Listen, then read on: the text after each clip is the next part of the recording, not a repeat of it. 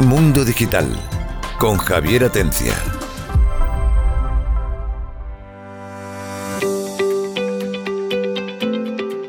Hola, buenas tardes. Bienvenidos a Mundo Digital. Hoy martes. Ya saben que Mundo Digital se emite dos días a la semana. Se emite el martes a las siete y media y el viernes a la misma hora. Y que son dos programas diferentes.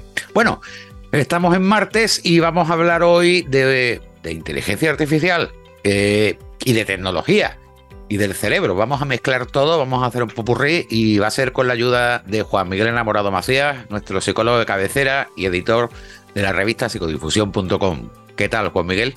Hola, buenas tardes a todos. Yo estupendamente. ¿Y vosotros? Hoy, te ha tocado trabajar a ti, ¿no? hace trabajar, pero espero por lo menos, te vamos a dejar hablar por lo menos tres minutos seguidos sin parar. Bueno, ya, ya nos conocemos, a ver lo que me dejáis. Pues lo digo, tres por lo menos. También tenemos a nuestra reciente incorporación, Alba Correal. Hola Alba, ¿qué tal? Hola, buenas, ¿qué tal? ¿Cómo estamos? Yo por presentarte de una forma rápida, estudiante de robótica. Sí. ¿Vale? Digo porque si lo digo todo, me parece bien, me parece bien. Vale, estudiante de robótica y, aparte muy friki, como nosotros, si no, no estaría aquí en Mundo Digital. Así que bienvenida al club. Realmente este es el primer programa en el que ya eres parte oficial de, este equipo de locos, como por ejemplo Víctor Fernando Muñoz, doctor en robótica. Hola, Víctor. Eh, esta vez le he dado al botón y, se me Sí, la, has dado, esta vez la has dado. Es que como necesitaba alguien sin cerebro hoy, me incorporo hoy. ¿Verdad? sí, hoy tocaba hablar del cerebro, digo, pues uno que no tenga para, para comparar. Y también tenemos a una persona que se dedica a darle forma a los cerebros, Antonio Sevilla, maestro del MITE Julio y su director del colegio. ¿Qué tal? Hola, buenas tardes, ¿qué tal? Tú eres eh, el hacedor de mentes, ¿no? Bueno. No, de dementes, sino de mentes. bueno, a veces de dementes. Eh, eh, es lo que quería. A ver, quiero aprovechar para para saludar a mi friki pequeñito, porque muchos lo, ya no... A tus alumnos, ¿no? Yo creo que nos oyen 10 o 12 personas y por lo menos 7 son niños de mi clase. Entonces, pues quiero aprovechar para saludarlos y para decirle que a partir de ahora voy a intentar hablar más porque luego me dicen Mr. Rodríguez, yo allí que soy Mr. Rodríguez, es que hablas muy poco. Digo, jolines, pues a ver, si es que no me dejan. Eh, Pero... Eh, eh, niño de vuestro profe. Mentira ya habéis dado cuenta si os da clase, Antonio, que, bueno, eh, algunas veces dice cosas que no son muy verdad y una de estas no habla porque no quiere. Muchas veces es que vosotros no lo podéis ver, pero tiene una cara así como de sueño. Yo creo que ya está mayor. Sí, te ríes, ¿verdad? Me estoy ¿Eh? haciendo mal. Mira, si yo fuera tu profesor, te había tirado ya el borrador a la cabeza. tú no le des idea a los niños, que verás tú. bueno, tío, pues eh, lo de que formas mente es verdad, porque bueno, tienes un trabajo bastante intenso en darle forma al cerebro de todos tus niños, porque tú eres profesor de, secundaria. No, estoy en el último ciclo de primaria, muy nuevo siempre. Ah, primaria, o sea. 10, 11 años. O sea, el momento más eh, delicado, ¿no? Para darle forma. Bueno, lo, es uno de los momentos en los que la mente es más maleable, la verdad. y, bueno, es, muy bonito y muy difícil al mismo tiempo. Sinceramente, yo lo veo así. A mí me encanta mi trabajo, pero tiene su, su poquito de dificultad. Cierto. Y responsabilidad, que es lo que más tiene. Sí, la verdad. Demi, José Pérez Soler, ¿qué tal? Nuestro administrador de sistema. Bueno, yo te pregunto, ¿cómo va la IA y el Big Data? Bueno, va bien, un poquillo. Ya te queda menos, ¿no? La última, el último programa te quedaba, ¿cuánto? ¿Una semana o dos? ¿Y ahora cuánto te queda? Me quedan un par de días. casi, ¿eh? Para día termino. Casi. Y tenemos a nuestro doctor en matemáticas, físico e ingeniero, Francis Villatoro. ¿Qué tal, Francis? Muy bien, aquí estamos esperando a ver de qué va el programa. Oye, ¿te puedo dar ya, te puedo felicitar ya por el premio o todavía no? Sí, sí, se puede. En ah. está anunciado ahora ya en la eh, Universidad de Málaga. exacto, pues enhorabuena porque le he dado el premio de la Universidad de Málaga a la divulgación por tu blog, el blog de la Mula Francis. Eh, sí, la primera vez que se concede el premio y me ha tocado a mí. Y te ha tocado a ti. o, lo he merecido. No, hombre, está merecido. Si cualquiera que le Yo creo que la universidad ha acertado por primera vez. Sí, ¿no? Bueno, bueno, gracias. hombre, lo hizo, un ex vicerrector, con lo cual el tío sabe. Así que, Francis, enhorabuena. Y ya estamos todos listos, nos hemos presentado, yo a mí no hace falta. Y hoy vamos a hablar de un tema que está relacionado precisamente con redes sociales, también está relacionado con IA y sobre todo con la cabeza. de las personas. Así que, Juan Miguel, adelante, empieza a asustarnos un poco. Venga, a ver cuándo me deja hablar, Javier. Venga. pues yo quiero empezar con dos noticias y las dos titulares que han salido en la prensa y que muchos habréis oído, habréis escuchado. Uno dice, un hombre se suicida después de que un chat de inteligencia artificial le invitara a hacerlo. Es el titular, después podemos desgranar un poco más la noticia, ¿no? Y otra noticia, que es otro titular, dice, el creador de ChatGPT, de OpenAI, eh, pide al Congreso de Estados Unidos, y lo pide en el propio Congreso que ha estado allí, que regule el desarrollo de la inteligencia artificial. Claro, si por una parte unimos que una persona le ha dicho una inteligencia artificial que se suicide y va el hombre y lo hace. Y por otra parte, el creador de, la inteligencia artificial más conocido ahora mismo va al Congreso de Estados Unidos y pide que se regule, podemos unir que algo está pasando ahí. Es difícil no interrumpirte. venga. Venga, vamos a hacer como hacer la rueda de prensa, anotando para preguntarte. Sigue, sigue.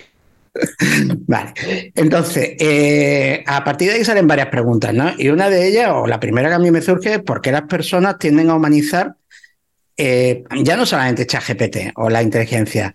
Eh, todos conocemos, o muchos conocemos a Siri, a Alexa, a la vocecita que tiene el Google Maps.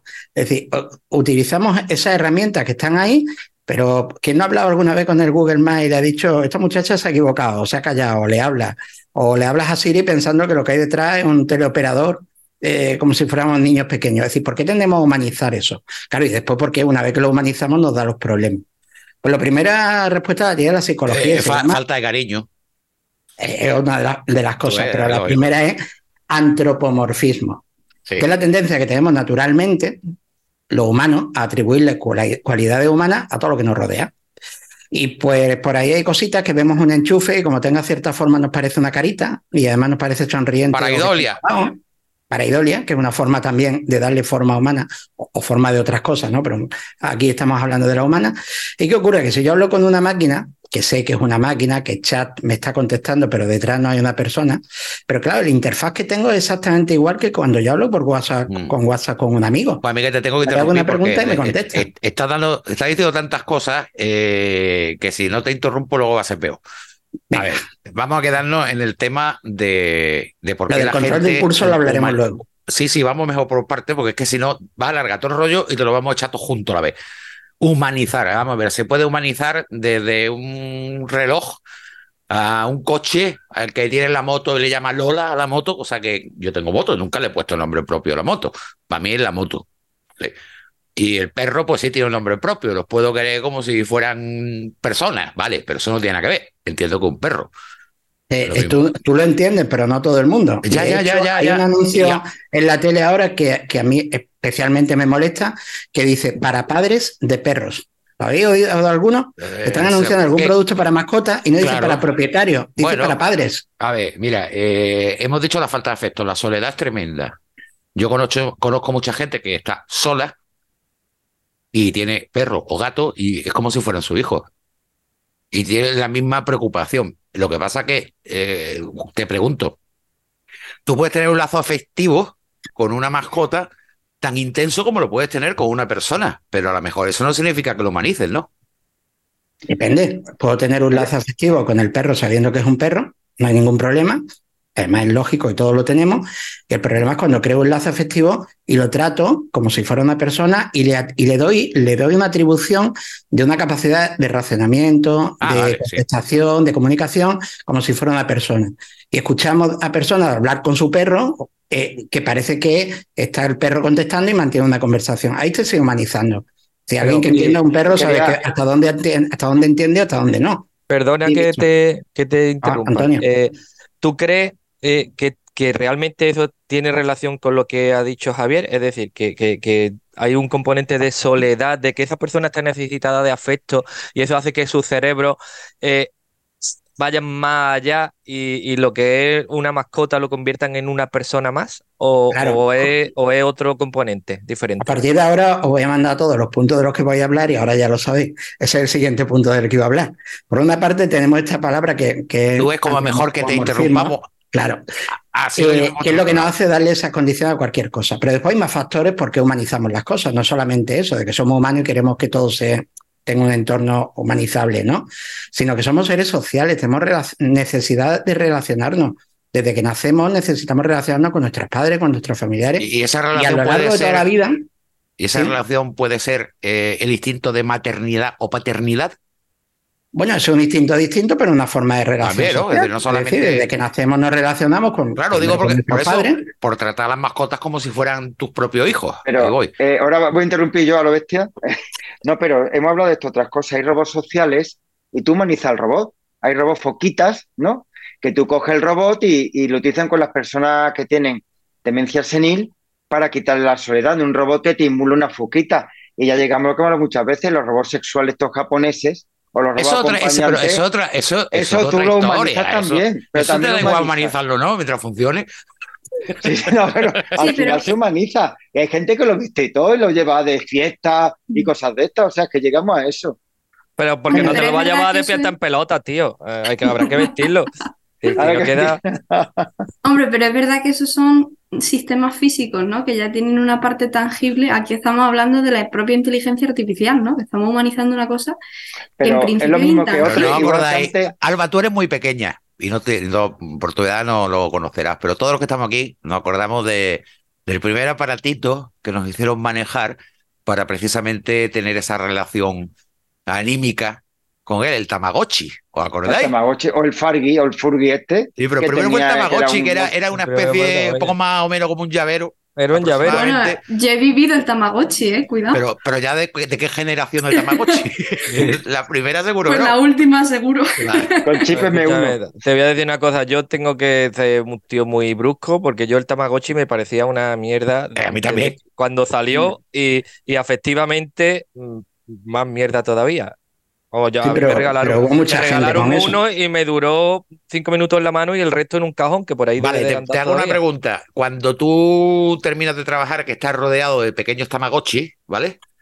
Y llegas a tu casa, te encuentras a tu mujer y a tus tamagotchi, ¿no? Por eso y me ¿Tú tienes tiempo ahora para, para engancharte a otro Tamagotchi que encima. que va, por eso te pues Entonces no que sea muy. Entonces no es que sea muy duro ni muy bruto, como dice. Es que Estoy sencillamente. Harto de Tamagotchi. Está, Tamagotchi. a, lo que estaba diciendo ante Alba, es verdad que aquí estamos hablando de algo que no es físico, porque es verdad que lo que decían Víctor, se hacen mascotas, se hacen cosas para acompañar, pero tienen esa finalidad y se, y se les dota de eso, ¿no? Eh, pero cuando estamos hablando con Alexa, con Siri, con cualquier tecnología, y creemos que estamos humanizando, es decir, le damos esa característica hasta creernos, como en, esa noticia dramática del titular, que lo que me dice la inteligencia artificial tiene razón o es verdad o tengo que hacerle caso, ahí está el problema. Y es que necesitamos que nos comprendan, es decir, mm, es otra necesidad humana que necesitamos ser comprendidos por alguien. Claro, si yo le digo a alguien una tontería, pues seguramente me va a decir que estoy chalado y ya está. Si es un amigo de confianza, pues dirá, mira. Sí, que la noticia, Juan Miguel, para, para ubicar a nuestra audiencia, la noticia a ver si la encuentro entre las 800 que tenemos aquí. Sí, un señor que se suicidó después de hablar mucho con la inteligencia artificial, no fue solamente una conversación, el hombre ya hemos leído que tenía alguna, algún problema psicológico de depresión, eh, se empezó a obsesionar con un tema que era la naturaleza y, que, la, que iba a acabar Exactamente, y entonces pues le hizo una pregunta a la, a la inteligencia artificial de que si él se inmolaba en plan Jesucristo por la naturaleza, ella se encargaría con ese, suplicio suyo, o sea, sacrificio de arreglar, la, del, arreglar el planeta. la inteligencia eh, artificial le dijo que sí. Y el tío va y se suicida. Mira, yo, conozco mucha gente, yo conozco mucha gente y no conozco a nadie, no conozco absolutamente a nadie que haya humanizado eh, ningún cacharro. ¿Vale? Entonces la pregunta es, vale, conozco mucha gente, a lo mejor alguno lo hace y yo no me he enterado. lo hacen en su casa. Pero ¿no te parece que para que eso ocurra tienes que tener previamente un problema? No. Para, humanizarlo, no. para, llegar a más, no. Es decir, cuando tú te, pones a hablar, todos hemos probado ChatGPT y le hemos dedicado unas pocas de horas, lo queramos reconocer aquí en público o no. Sí, llega un momento en que cuando estás hablando con ChatGPT, llevas un rato hablando de algún tema y te va dando respuestas coherentes, lógicas. Entonces empiezas a perder la noción de que estás hablando con una máquina. Ah, pues a mí no me pasa. Y eso nos ha pasado a todos cuando llevas un rato. No juro que empiezas... queda muy feo, pero te prometo que, que mira que yo me he hinchado. Yo no tengo esa sensación para nada. Yo tampoco, ¿eh? Yo lo que pienso es que hay una máquina detrás y que la han hecho con el culo en parte. ¿Por qué? Porque ahí falla como quiere entonces no estás teniendo el tipo de conversación que yo te estoy diciendo. Cuando tú empiezas a si son conversaciones de que me aconseje de cosas de mi vida es que creo que no es eh, la máquina adecuada. Evidentemente no. Paso mirar el, horóscopo. Claro. no, pero sí que es verdad que yo he escuchado ya a gente decirme de forma directa, amigos míos, que, que tienen conversaciones más interesantes con ChatGPT que con otros amigos o otros compañeros de, clase, por ejemplo. Sin yo, yo conozco mucha gente con la que seguramente con ChatGPT tendría conversaciones más interesantes, pero eso no, no quiere decir que ChatGPT me llene a mí más que, que una conversación con una ni persona. Que, ni que sea su función ni que sirva para eso. Por eso, de todos modos, yo creo que este tío que se ha suicidado, vamos a ver, eh, es que lo que me estás lo que lo que estamos describiendo es el líder de una secta. El problema es que, que una inteligencia artificial se pueda convertir a la larga en el líder de una secta. Porque al final mm, es lo que estamos hablando, ¿no? Casi. Es decir, yo te convenzo, te como el tarro y luego encima te digo que te quites la vida, que eso va a solucionar el mundo. Y tú vas y te la quitas. Ostras. Muy bien, tú no puedes estar, pero bueno, el problema sí que es cierto, es que esa inteligencia artificial eh, debería de tener eh, unos cortafuegos de algún tipo que cuando detecten ciertos tipos de comportamiento, pues no acabe diciendo, sí, mátate que yo te voy a ayudar. Sí, pero, pero escucha, eso, eso que lo iba a decir Juan Miguel, es decir, el aplicar una normativa, hoy todo que estoy, esto... Hoy que estoy pisándole a Juan Miguel... ya, ya no vienen más, Antonio. Ya no vienen más. Pero volvemos a lo mismo. Eso se puede hacer como con todo, con la que haga Google, con la que haga Facebook, con la que hace OpenAI, con la que haga, pero con la que haga tú en tu casa, porque es que tú mismo te puedes montar una IA en tu ordenador y, luego entrenarla dentro de lo que tú quieras y darle el acceso a lo que tú quieras, pero se podrá limitar, vamos a llamarlo las oficiales, pero tú sabes el submundo que está generando eso y dentro de unos años la de IAs que va a haber por ahí sueltas sin tener padre o madre, es como la Deep Web, que nos entendamos. a pues. ver quién controla eso. Pues Pero yo creo que los psicólogos, y ahí a dónde vamos, es decir, a lo que tú interpretes que es una IA. Si tú te crees que una IA es alguien detrás de un teclado que se preocupa por ti, eh, que te ayuda y todo eso, ya vas mal. Claro, ahí estamos en ese problema de la humanización, de, no distinguir que realmente esté hablando con una máquina con sus pros y sus contras. Claro. Entonces, claro, y la otra cosa que hace que la humanicemos, pues tantas películas que hemos visto, tanto que hemos visto en, la, en, la, en los libros, tanto que hemos visto ya en tantísimos sitios donde la inteligencia artificial pues se une, es buena, es agradable, y tal. Entonces se pierde esa Muchas películas acaba, acaba matando a tu pareja. ¿eh? eh claro, ahí, ahí vamos a hablar de, otro tema que, también interesante, después de por qué lo humanizamos, la siguiente palabra, y alguna vez lo hemos comentado Javier, porque está creando en, otro, en otras personas tantísimo miedo esto de la inteligencia artificial y por qué estamos sintiendo tan en peligro y se están viendo tantas noticias, unas con algún fundamento y otras sin ninguno, ¿no? Pero uno de ellos, Juan Miguel, ahora lo explicas, pero antes quiero matizar que evidentemente ese miedo es provocado por muchos por los medios de comunicación para hacer titulares de noticias.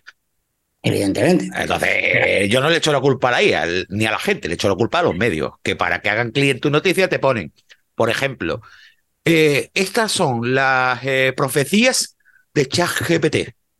Y ahí te pone ChatGPT que nos vamos a ir al guano dentro de nada. Eh, esta web, este ChatGPT es el diablo. quiero decir que no es ni, el, ni la IA, ni somos las personas, somos los medios de comunicación. Pero bueno, ahora tú, Juan Miguel, sigue con la parte psicológica. Gran culpa tenemos los medios y al final eso que vemos en esas noticias, bien estén hablando de, de la inteligencia artificial o del COVID o de la guerra de Ucrania, es decir, todo eso nos afecta. Pero en este caso, además, lo de la inteligencia artificial tiene un puntito. Y tiene un puntito porque si recordamos, yo que sé, Terminator, que es del año 84, si no me equivoco, eh, con todas sus secuelas que ha tenido después, y yo creo que esa la tenemos metida, esa película en los huesos, hemos visto cómo una inteligencia artificial, Skynet, se hacía cargo del mundo y además se cargaba el planeta, ¿no? Claro, y te lo explican cómo la inteligencia artificial lo hizo. Yo creo que lo sabíamos todos antes de que supiéramos que era una inteligencia artificial. Desde el 84 estamos viendo Terminator. Claro, ¿qué ocurre? Que cuando me hablan de inteligencia artificial, pues inmediatamente en mi cerebro aparece esa experiencia que ya tengo. Pero si hablamos de Matrix, esa, esa película de qué iba, pues exactamente de lo mismo, de una inteligencia artificial que modifica y tiene a los humanos a su servicio y mientras les va dando, pues, pastillitas. ¿Y no, te parece, Juan Miguel, que ahora mismo este problema es pequeño? Yo creo que el problema más grande será cuando mezclen la robótica con la IA y con las muñecas sexuales. Es decir, me explico. El movimiento, el, movimiento de. No, vamos que, es que el negocio es ese siempre. El movimiento, de los, el movimiento de los robots de Boston Dynamics, que todos lo hemos visto, que son de lo más parecido a la física real. Claro, por lo menos en los vídeos los que vemos. La siguiente película que iba a proponer era Yo Robot. Ah, luego le ponemos la piel de, la muñeca esta que dice Antonio Sevilla y le pones el coco de un chat GPT salidillo. Eso, eso en la ciencia ficción ya existe. De hecho, recomiendo una película que se llama Ex Machina. Ah, sí. Que precisamente. Hombre, sí, sí, sí. este es el que se encierra, sin hacer spoiler, es un tío como de Google, por ponerlo así, que se encierra en una. Si tiene una empresa como si fuera Google, que se encierra en una casa con un robot humanizado. Eso es. No, eso. Una robot. Efectivamente. Ya, pero yo lo que estoy diciendo Juan Miguel, Juan Miguel, si ahora hay un problema, ¿qué pasará cuando a un robot con apariencia física con movimientos eh, suaves, por decirlo así, que no sea un robot pero, Pero eso le, ponemos, le ponemos inteligencia artificial. Pero hay una capa que no está resuelta y es la capa de percepción. O sea, vale, ¿tú crees que, le va a interpretar? Pero, pero, pero eh, Víctor, ¿tú crees que alguien le va a... No te vaya a... La percepción me refiero el robot tiene que interpretar el entorno para que eh, se te comporte racionalmente. pero, Víctor, olvídate. Si no tiene esa capa, va a tener una IA por una parte y un robot por otro. No seas doctor en robótica, bájate a la tierra. Es decir, a la gente se no, le va a importar eso queda una mucho, porra. Pero no, porque los humanos tenemos una parte, nos sentimos yo, pero si humanizamos personas. Pero escucha, si, si está diciendo Juan Miguel que humanizamos a un chat, ¿vale? Pues tú imagínate si ese chat además tiene un cuerpo físico. Tiene cuerpo. Y un movimiento físico. ¿Qué más da? yo digo que, te interprete, ¿no? No, no, pero para que un cuerpo físico eh, se, digamos, interaccione con el mundo y con, con personas, hace falta que interprete el mundo. Y eso es lo que no está resuelto. Pero si es que eso le va a dar igual. No, no, sí que no le da igual. Tú te mueves o tú sabes dónde estás y tú interactúas según las personas te hablan a ver, o como, según las cosas se mueven. Si, como si, tiene, la inteligencia, no puede hacer nada. Escucha, como si tiene la inteligencia de un robot aspiradora. Si da igual, tú ponle un eh, cuerpo. Escucha, ponle un cuerpo, ¿vale? Un cuerpo de más, si quieres, atractivo, para que sea algo parecido a lo que ha hecho Antonio Sevilla. No, no, falta, falta que, que, se mueva como el de Boston Dynamics, lo suficiente como para no estamparse contra una pared y si se cae que se levante. ¿Vale? y, encima que tú le preguntes cuatro tonterías. Sí, claro, pero es que tú, estudiante en robótica, que te conteste, sí, guapo. Claro, da igual. Es una cosa tonta. Ya con eso ya vale. No, pero, Víctor, ¿tú no crees que a largo plazo los sistemas de percepción pueden mejorar lo suficiente como para...? Hay, hay algunos, está el robot de Piper, que eh, dicen un robot empático, que de haber visto por ahí, y según tú gesticulas, el robot detecta cómo te mueve, interpreta tu gesticulación y te puede hablar de una forma o de otra. Entonces, pues ese robot está Piper y que hace eso. Ahora, es una cosita, ahora, interpretar todo el mundo, interpretarse dónde estoy, qué está pasando, Pero sentirme yo a la perfección como doctor en robótica. Eso, eso todavía queda. Pero vamos a ver. Víctor, si tú mismo has dicho antes que hay, hay gente que, que se lleva muñecas, que no son robots, y las visten y se las llevan a una fiesta. Imagínate que esa muñeca se mueve y que además te dice de vez en cuando lo que tú quieras, mi amor. Ostras, si es que eso, eso es un éxito entonces ya. Entonces ya el problema no tendría que ser que cualquiera. No, pero yo, yo, yo creo que hay gente. Pero o conciencia diciendo, vale, es un que eso pase, una persona normal. una persona normal, mm, digamos, que, que caiga que un robot lo humanice, debe ser como en Ex Machina, la película que hemos dicho, ya digamos que, que tú intuyes cierto cuerpo, comportamiento autónomo, que parece que toma decisiones autónomas, que interactúa, o sea, que tiene como, como algo que tú consideras que es inteligente, ¿no? Pero cuando tú ves algo que es tonto, dices, tú es una máquina. Y está la parte pero... que hablamos, el valle inquietante, ¿no? Este que cuando ese, ese es lo que voy a preguntar. El valle inquietante. Venga. ¿Quién habla del valle inquietante? Francis, venga. Que no, has dicho nada. Yo. Básicamente, queda, queda tres minutos y medio. Así que adelante. vemos una cosa humanoide, eh, eh, nos da miedo porque no lo vemos como una persona, como un individuo. Distinguimos perfectamente pues, que su piel es plasticosa, que su comportamiento no es el adecuado. Estamos como tensos eh, pretendiendo detectar si es humano o no es humano. Y eso nos pone eh, en defensa y, rápidamente vemos sus defectos. ¿no? Lo que pasa es que eso es lo que llaman el valle inquietante. Eso ocurre hasta un cierto momento, pero conforme van mejorando estos humanoides, llega un momento en que tú ya pierdes completamente esa sensación y, y ya eh, es tan perfecto el, humanoide que ya no eres capaz de ver la diferencia y entonces ya lo integras como si fuera un humano. y exageras su comportamiento humano. incluso cuando tiene fallos, dices, uh, es que también un humano tendría fallos. Es tan humano o más humano que un humano. Esa es la idea del Valle Inquietante. Y ese, hasta llegar a ese momento todavía nos quedan muchísimos años. Sí, pero el Valle Inquietante para personas normales. Eh, si luego son personas como las que está hablando Juan Miguel enamorado de que es de un chat y, y quieren verlo, es el Valle Inquietante, es muchísimo menos valle con que se mueva y, conteste las preguntas. Claro, y después otro punto importante que hay que, recordar es que eh, eh, en estos chats tendemos a, dejarnos llevar. Si tú te dejas llevar es muy diferente a si tú eres crítico. Si tú quieres hacerle un test de Turing a ChatGPT, ChatGPT no supera un test de Turing. Ni de casualidad. Ni de casualidad. Sin embargo, si tú te dejas llevar y hablas con... Te pasa lo mismo que pasaba con eh, y Elisa, Eliza el AISA fue el primer software eh, de chat de 1964 y actuó como psicólogo en una universidad. Y los estudiantes preferían hablar con el AISA en lugar de hablar con los psicólogos de verdad. porque la humanidad tenemos un problema. Si Alba ha dicho hace un momento con sus compañeros, algunos han dicho que prefieren hablar con un chat. El AISA era bastante tonta, o sea, lo que hacía era pillar palabras claves y convertirte una afirmación en una pregunta. Exactamente. Como mi o sea, mi padre me trata mal y hacía de padre tratar y se pone por ¿por qué cree que tu, tu padre te trata mal? Y te iba metiendo preguntas para que tú pusieras más cosas. Claro. Entonces era realmente analizaba las pruebas clave y construir una pregunta. Bueno, señores, queda un minuto. Eh, así que vamos a aprovechar para despedirnos y la, en el programa del viernes vamos a seguir hablando del tema, está claro. Porque vamos a hablar de noticias, vamos a hablar de Bart, que se va a encargar de ello. Álvaro va a contar un poquito la diferencia que hay entre ChatGPT, y el de Google, que tanto se está nombrando, pero que bueno, para acceder pues requiere de una VPN porque todavía los servicios no están en España. Y ella como buena friki, pues claro, tiene su VPN, igual que yo. Ah, recuerden que si quieren una VPN se meten en mundodigital.net, tienen ahí NordVPN. Que tiene un descuento creo un 70% si lo hacen con el código de Mundo Digital. Bueno, pues con la VPN lo pones que está en Estados Unidos y se acabó. Y Alba lo ha hecho, yo lo he hecho, lo hemos probado, pero Alba así aquí en, en el programa del viernes nos lo va a contar.